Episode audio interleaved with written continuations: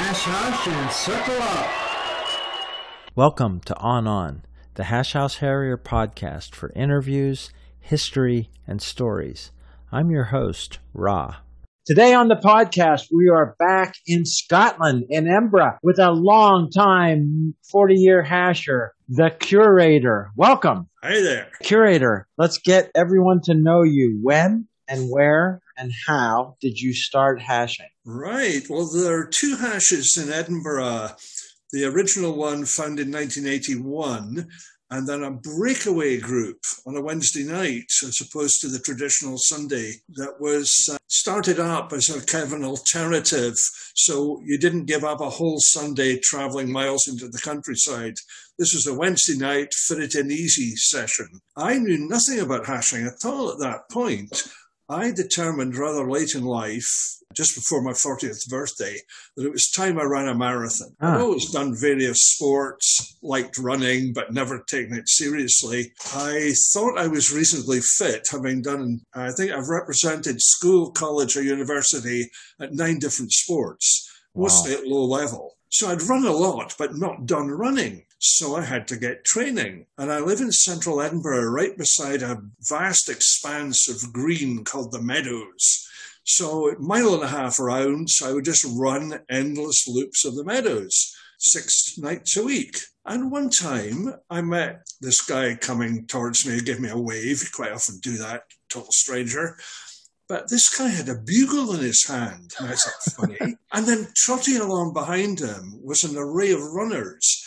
Now, it was obvious by their apparel and their running style, these were not super athletes. these were people out for a jog. And I thought, interesting, especially being led by a bugler. And then I saw someone I knew in the pack and shouted, What's this group then? And they shouted back, but we were going in opposite directions. And I didn't catch what she said. So two guys lifted me under the armpits and said, Come with us. That's fantastic. this was the breakout public run of this group. Because they were a breakaway, they were a bit shy to begin with. So they did 12 private runs from people's houses. And this was their come out of the closet night from a pub with all the hash paraphernalia. And this was technically run 13, but it was their first outing, as it were there was I drawn into it and never looked back.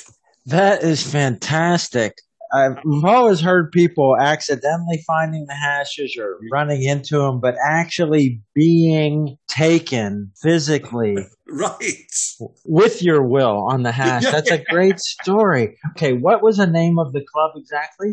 The Edinburgh Hash House Harriers were the original one at Edinburgh. And then this alternative breakaway Wednesday night group, they called themselves the New Town. Now, you got to know a bit about Edinburgh history, or you're so easy to misunderstand these terms. Mm-hmm. The old town of Edinburgh is medieval. The new town is already 250 years old. So it's not concrete and glass, but it was new compared with the ancient medieval town. And a lot of the guys lived in the new town, so they just decided to call it the New Town Hash House Harriers. Hmm. But it has the nice acronym TNT. So it got the nickname TNT, the Big Bang Hash. That's great.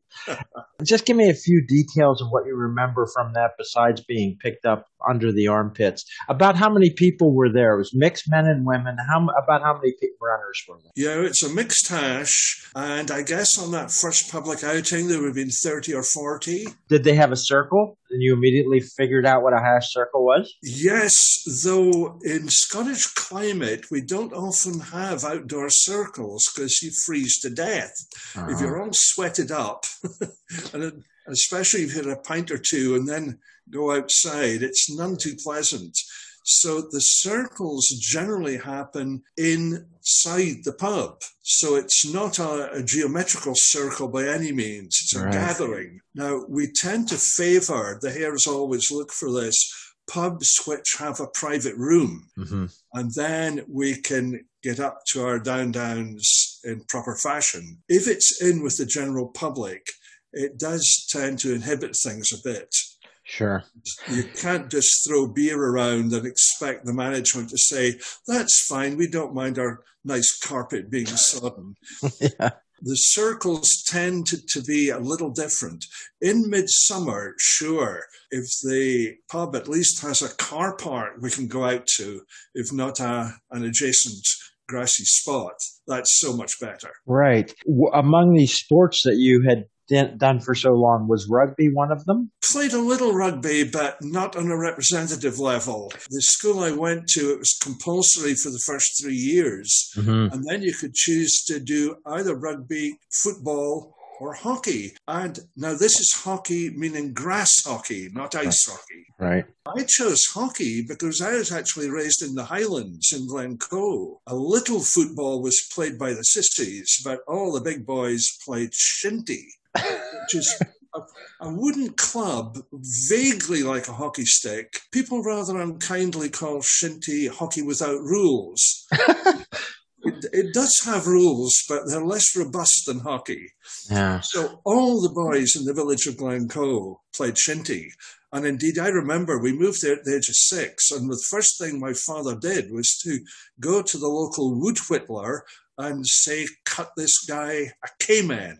That's the name of the, the shinty stick. Ah, so, brilliant. I was wondering if in the circle, did you recognize any of the songs from any of the sports rugby type singing, that first circle? I can't say I did because athletics was not high on the agenda, shall we say. Yeah. It was quite clear that running was done for, for a variety of reasons more social than sporting. It, it, was an outing with your pals. Most people chattered away on the run, complete lack of competitive edge to it. And then after the run, it was talking about everything under the sun the performance really was immaterial. I knew right away I wasn't getting involved with serious athletes. You were out there running, getting in shape. Did hashing allow you to keep running? And did you keep pursuing that? Yes. Well, in fact, hashing really formed the basis of my running career because all I wanted to do was one run, one marathon. I had this romantic notion. I knew the story of the ancient Athens and all that. And indeed, I went on to run the, the actual course at Athens, marathon into Athens finishing in a wonderful marble stadium. I've been there and I, I, visited, watched. I don't know if I saw you run. It was my trip there to watch the marathon was early 2000s. Right. Mine was 1986. Oh, okay. But we, I ran with the Athens Hash and, and RA'd the circle right outside the finishing. We tried to get in. They figured out they wouldn't let us in. Great. The hash contributed to you staying in shape and running Absolutely, on? because th- there were a few semi-serious runners there, and after I'd done my one marathon that the hash helped me train for, I got running in the blood. So you can't just run marathons all the time. Mm-hmm. But I heard about this thing called the half marathon. and after you've done a full one, switching to a half is a piece of cake. I would run a half marathon for several seasons every weekend from, say, April to September. Wow. And where were you running? Were they all in Scotland? I've done a very few outside Scotland, one in England, one in California, just one or two around. But I was trying to do every one in Scotland. Mm-hmm. And I got up to 87 before I got a medical condition that stopped me running, which was running road racing. Oh, which yeah. was really aggravating. But I did the 87 and quite a few more. I've done more than 100 which I duplicated some of the ones I liked.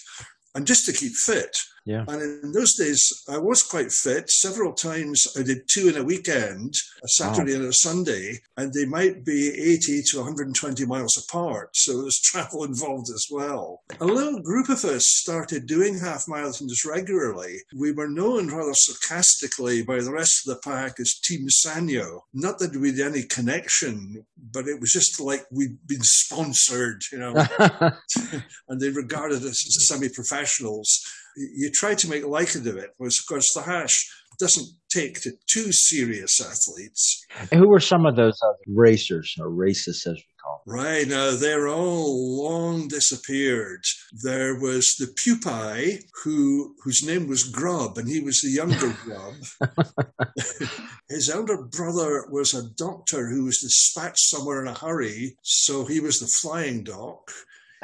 There was Brutus, a, a murdered Roman emperor, I think.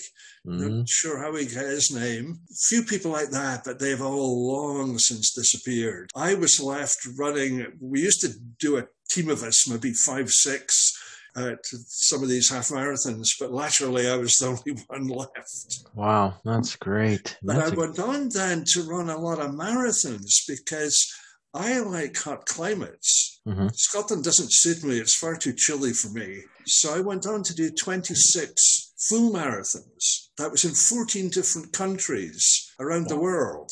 Wow. Like, uh, give us a quick list. Oh, wow. Hit as many as you recall. Right. Well, we've mentioned Athens, Bangkok, Honolulu, Oslo, San Francisco, Marrakesh, Rome. Ah, that's a great travel passport. Were you able to hash in any of these places? Well, that's the thing. I wanted to keep in trim. So not the night before, but either a couple of nights before or night after, I would stay on in these places. You know, traveled a long way to get there. Why rush home? I work freelance now, so my time was flexible. So I would always do at least one hash with the place I'd run the marathon in. Oh, that's a great. Where have you hash trail to then? Indeed. I met people on the marathon wearing a hash t-shirt and they said, What are you doing afterwards? And I said, going back to my hotel. Hey, we've got an on on, especially for the marathon runners here. And it wasn't just the three or four of their, their particular pack who had run. The rest of the pack gathered in and made it a social occasion. So that was really great. That's brilliant. Do you have a favorite marathon or uh, one of those trips that you recall? I tell you, people ask me that quite often. Uh, I've done 26. You must have a favorite everyone was interesting because everyone was different. Mm-hmm. One I remember with fondness was Rome because I've three qualifications in historical architecture. And indeed at school, I did a course on Roman and Greek architecture when the pain sets in, and it always does at some point in a marathon, right. you look around to try and distract yourself. And here were all these buildings that I was familiar from old prints and modern photographs, and here they were in real. So that was a great relief from the pain. Oh, that's brilliant. But I guess my favorite one now, I'm detecting, are, are you called RA or Ra? Ra. Ra. I thought that because they uh, initially Run to Eat sent me capital R, capital A, but from you it's always been capital R, small a. So yeah. Ra it is. Now, Ra's an ancient Egyptian god, yes? Indeed, yes. I, I, was in Cairo hash cr- across three decades, about 15 years. I introduced hash naming in the Cairo hash, and then ah. uh, Cyprus, they gave me that. I don't know. It ended up being probably the shortest hash name in the world, and I, I like it, but I have a few less flattering add ons that people tried to change it to, but I like that one. Indeed. Okay, Rob. Well, maybe my favorite one. Now, I'm detecting an American accent with you. Would that be right? I'm in Toronto now, but I'm born and raised in Pennsylvania. Right on. Okay. Now, I was very unguarded saying American there. I should have said North American. Was I've called Canadians Americans. I've called Austrians Germans. I've called Kiwis Aussies. No one's, no one's, punched my lights out yet. What do they call you? Because you have an unmistakable, I think, Embra accent, I guess. Yes, though I've moved around a lot. I was raised, as I said, in the Highlands. Mm. There's a bit of Highland still in there. Mm. I've moved around a lot. Now, I was once accused of having a mid Atlantic drawl. so my favorite marathon, I think, was New York. Mm-hmm. A, a, biggie for a start. Now, I did it in 86, and that was the first time it had gone through all five boroughs. Now, that entailed going over at least four bridges. Right. And the public weren't allowed on the bridges for fear of the weight. You know, add was bridges are long if you include the, the lead on roads as well. So the public were banned. So you're tramping over these bridges could take 12, 15 minutes from one side to the other. And all you can hear is the pounding of feet and then wow. you come off and the crowds are there again. And the wow. last one I remember, I think it was Brooklyn, came off hmm. onto Fifth Avenue and the people were like 30 deep either side of the road and the cheer you got coming off from silence, that roar, uh, after 20 miles, that was an uplifting experience. Ah, oh, that's a great drama. Neat. About four years after you ran that marathon, we had the first HEPSET marathon in Cairo. It turned into the Pyramids Marathon. We ran around Cheops, the Great Pyramid, down the roads to Saqqara, ran around those pyramids and came back.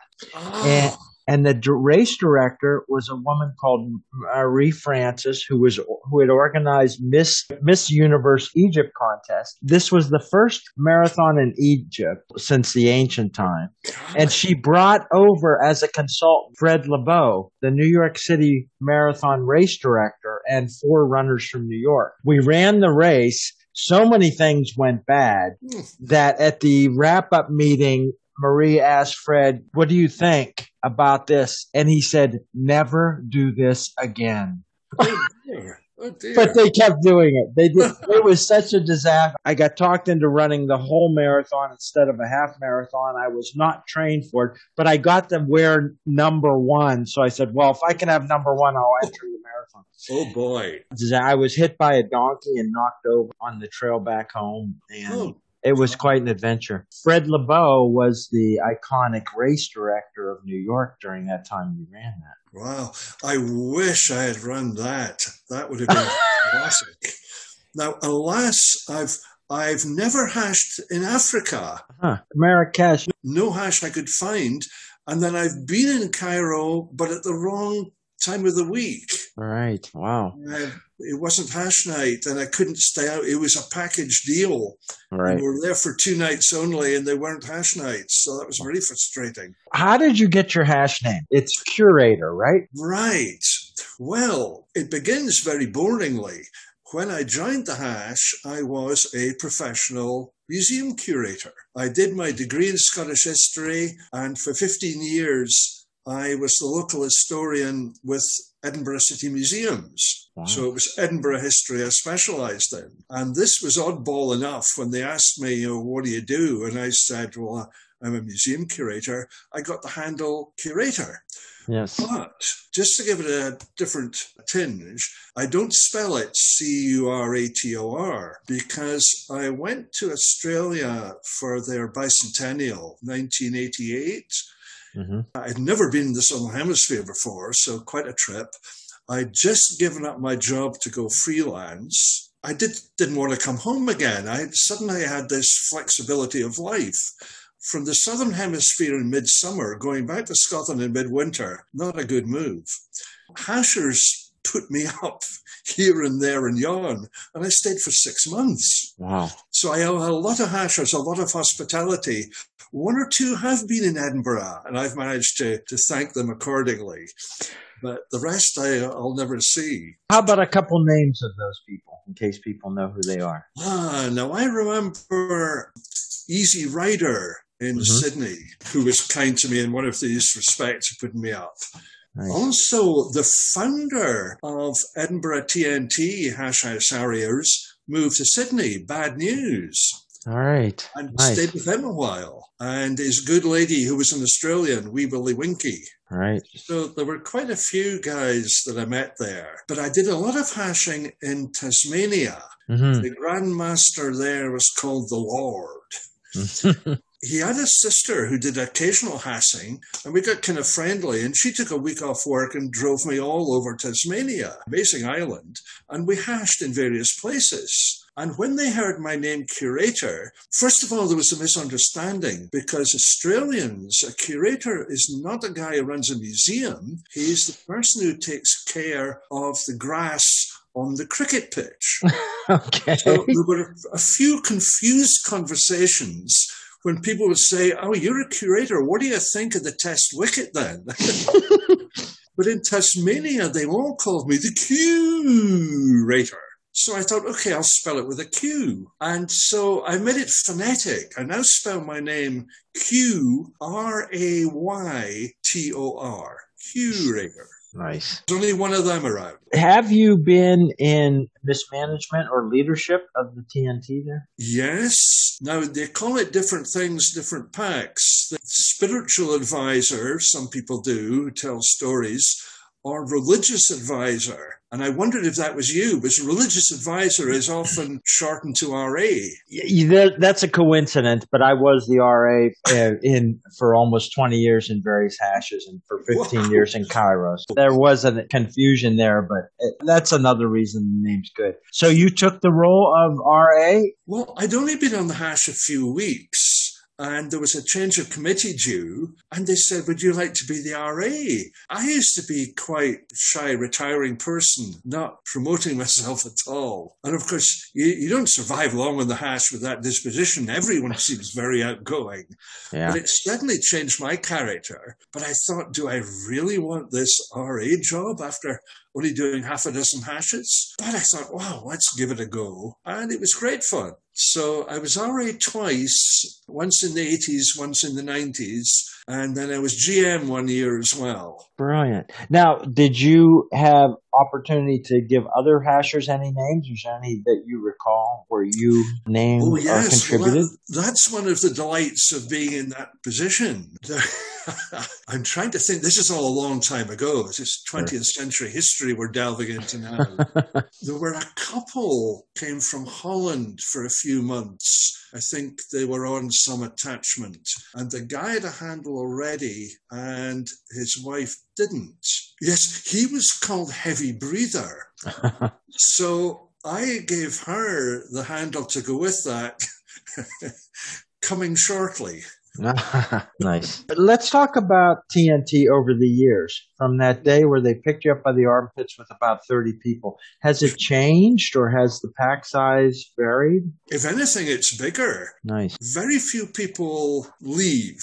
I find they either join and do one hash and we never see them again, mm-hmm. or they might do three or four and you can tell they're not fitting in and they go. But people that stay, stay on. Mm-hmm. And the only people that leave is because they're just plain too old for it. Mm-hmm. It doesn't get massive influx of new people at all, just occasionally now and again. Of course, if they're doing short term work in Edinburgh, which especially attached to university, this can happen, they're only there for a few months, so you know they're going to go. Mm-hmm. It's a very stable group, actually. There is oh. new blood coming in. You need new blood, sure mm-hmm. but not vast amounts of new people coming and going, etc. It's pretty stable. So you've gotten to Hash in conjunction with your travels and your marathon travels. What about hash events, specifically going to big hash events. Have you been to any? Yes, I did five interhashes in a row. Nice. And two special ones in Kuala Lumpur, the 50th and the 60th anniversaries. Right. Of course, running with Mother Hash, it's, it's, it's a bit like Muslims going to Mecca. It's something every mm-hmm. hash around the world wants to do. yeah. So that was great. What was the first interhash that you attended? The Mother Hash 50th anniversary. Or was that, no, that wasn't an interhash. That was a separate event. That was just a special event, yeah. That's right. First interhash, gee, it's so long back. Were they the ones in the 90s? Yes, they were all in the 90s. Okay. So it must have been in, in Southeast Asia. Right. It could have been Phuket or Manila. Manila. Manila was the first one. Okay. Cool. That was 1990. Right. Hang on a sec. I'll All right. show you something. Memories of Manila. Oh, there it is. Okay, Interha- and then just download Interhash Philippines, March ninety, and uh, some kind Jeep of buggy. The Jeep. okay. Yeah, Jeepneys oh, are called out there. Yeah, and then raise it up a little bit. There's something. Looks like there's something along the bottom. Yeah, the Philippine Experience. Okay, cool. Nice. They, they called it um, the Thriller in Manila. Yeah, and the hash organizers were sued in the court of law. really? Because that was the tag they gave to that, was it Muhammad Ali and Joe uh, Frazier? Joe Frazier fight, yeah. yeah. And they were actually sued. Oh my gosh. Don't know if they had to cough up anything, but legal action was initiated. Wow. Now, it was quite funny. We all got these wooden mugs on registration. And if you left it with them, a little guy with a hammer and chisel would cut your name on it. Ah. So they said, What's your hash handle? And I said, The curator, spelled with a Q. And they said, Yes, the Kuwaiter. I said, No, curator, spelled with a Q. Yes, Kuwaiter, spelled with a Q. No, curator with an R. Yeah. So what happened when I got the mud back? Q. Oh my God. Go away. Uh, well, that, so, let me just, we'll pull that up. I'm going to get another snap of that. Okay. So when I got back, the RA looked at my mug and addressed the assembled company and said, Welcome back, the gland master. That's great. So missing out on an hour can lead to all sorts of things. Yeah. That was the start of several interhashes in a row for you then? That's right. All, so, all through the 90s. Yeah. I I was hashing, but I didn't get to an interhash until 94, which was in Rotorua. Alas, I never got to New Zealand. Oh, okay. And I wanted to go to Rotorua, but by this time I was freelance, no regular salary, and it's a precarious business. I paid off my mortgage, so I owned my flat, so I couldn't be homeless. Yeah. But it was uh, very hard to get up a big sum of money, mm-hmm. and I just couldn't raise the airfare. Did you get to Cyprus? Yes, went to okay. Limassol one. So we've gotten a little bit of your background. How was it giving up being RA? Once you took the role of RA, your kind of personality grew with it and as a hasher. What was it like to step down as RA and go back into the circle? One of the nice things is that every now and again the RA won't turn up and the GM will look around for previous RAs. Mm-hmm. So it wasn't giving up entirely, but it was still only maybe two or three times a year. So it was a little of a come down just being in the throng. It did take the pressure off you mm-hmm. because you'll know yourself, I'm sure, from being RA and the hash being what it is people don't actually load you with compliments. You do a really superb job. Your best friend might say that wasn't too bad. If you're not on top form, you can really get heaps. That's right. So, in a way, it was a relief not to have the weekly strain of performing at top level or being seen as a failure. Sure. So I did it twice, I think six, seven years apart. So it was nice to come back. And the second time I found it much easier because I knew the ropes, as it were.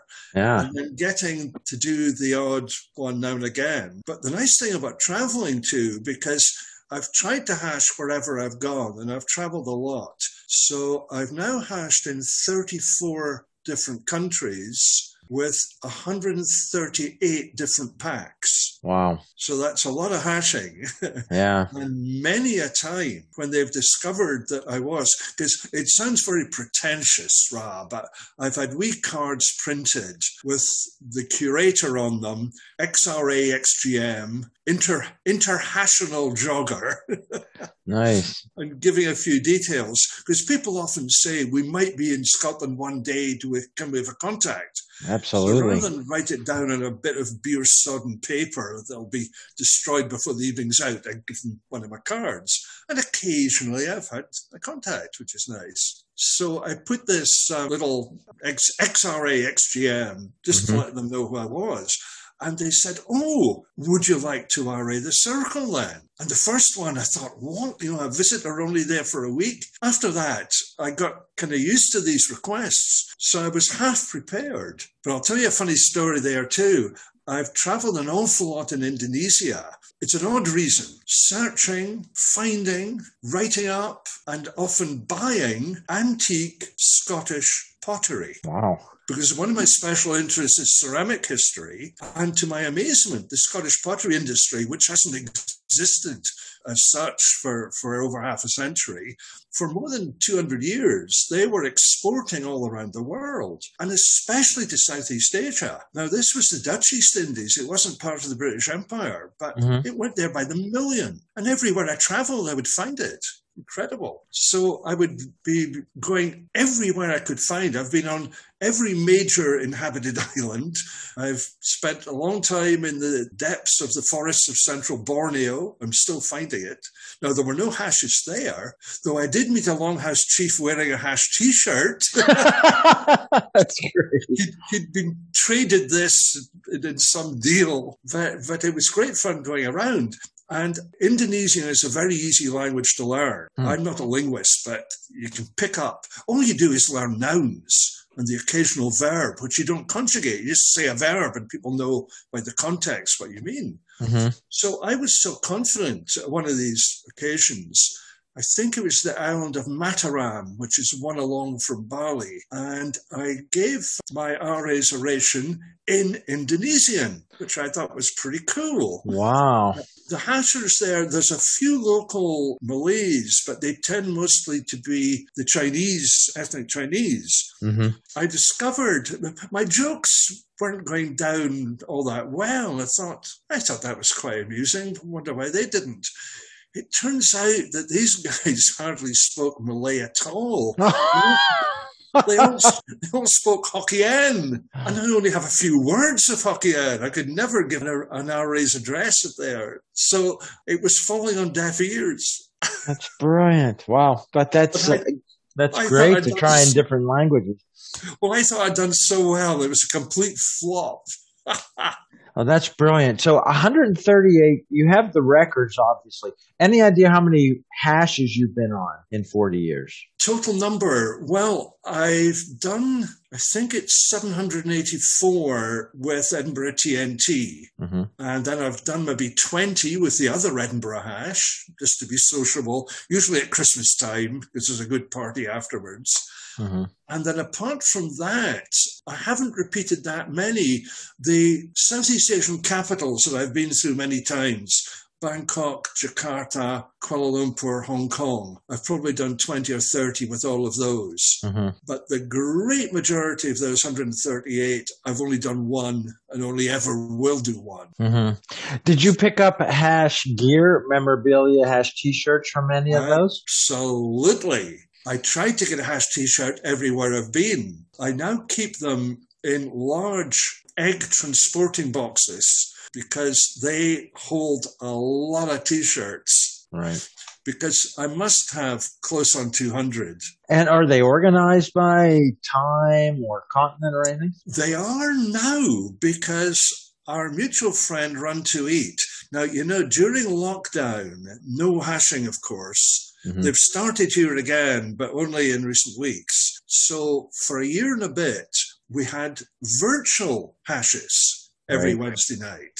And it started off with trails. People were taking photographs you to guess where the next checkpoint would be and such like, but ran out of that. So, especially in the wintertime.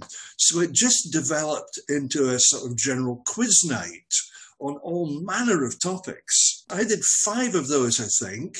Three of them were based on music from the 60s. Oh, wow. which is my main era. Now, of yeah. course, hardly anyone in the pack was even born in the 60s. I could remember. So, what I had to do was frame the questions more general knowledge mm-hmm. than who was that singer, because they would never know. So, that was good fun. And then I had to live up to my professional reputation, so I did an Edinburgh history quiz.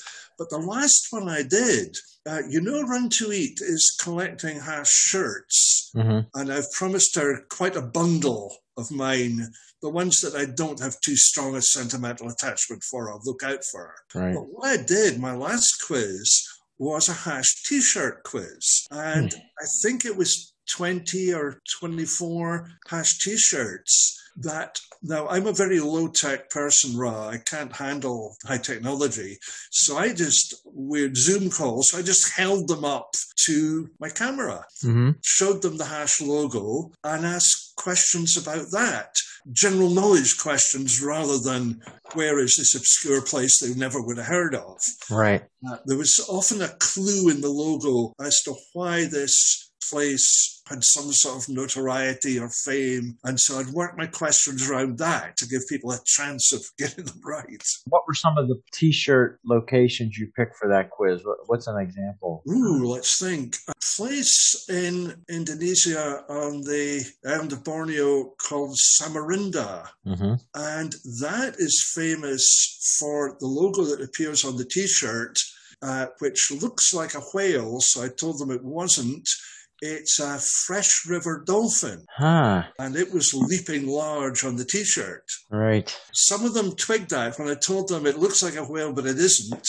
Mm-hmm. Some of them did get the right animal. I mentioned that quiz I did for our virtual run a couple of months ago. I've got all the questions and, and these the 20 odd t shirts in a separate box. Mm. So maybe I ought to make sure that that stays together. The, the questions plus the answers, of course. yeah. Was that recorded? Did they record that? I don't think Run to Eat ever got around to recording these things. It was talked about it might seem a little odd to some people, but it's such a good part of history and visual with the t-shirts. Maybe we can do it as part of another call. I think pulling them out and running through that quiz with a video recording would then make it available. I could publish it as part of this hash history podcast. I think it would be really great to see those t-shirts. That questions not being hash related is fine, but it's such a big part of hash history, hash t-shirts from widely done. So maybe we can work that out. You can get warmed up and we'll do it on another time. Right, that's a brilliant thought. I'll tell you, at the end of that, now, th- this was only a couple of months ago, and the initial enthusiasm for these virtual runs was beginning to wane. I think people were pining for the outdoors again. Right. So there were only seven or eight people on that Zoom call, but several people said at the end, including the virtual GM, you've got to do this again sometime. And it was a lot of work, and I spent four or five days solid on this. You know, first of all, going through the t-shirts, trying to think now how would this fit into a quiz, and then checking up on all the, the details. So it'd be a great shame if it was limited, you know, to half a dozen people. And several of them said, "You've got to do it again." But mm-hmm. then no one knew how, when, why. But if you could rig something up, that would be brilliant. Yeah, I don't know if I can get much of an audience. It might be just a presentation, but we can right. do a little interview, tell the story of your preparation, a little bit of your background, and then at least maybe I can find a couple people. I'm not so concerned about the reaction as your presenting of all right. this. But right. let's do that because then it'll be available to the world forever. And I think that's a brilliant thing. What a brilliant suggestion. Okay. Well, now I don't feel now I don't feel so inferior to your your life and diverse background. Okay, cool. Okay, so we'll do that. In fact, this recording has gone on so long it will need to be two or three episodes of this podcast. on on. On on. On on. That is part one with Curator from Edinburgh, Scotland. We'll be back with more from Curator in a later episode and his special worldwide t shirt quiz as an example of what the hashers got up to during the pandemic lockdowns. This is the On On podcast. Hasher voices, hasher stories, hasher history. New episodes every week. Until next time, On On. This is Ra. To close the circle, here's the Hash Anthem sung by Mother Hash. Swing low, sweet chariot,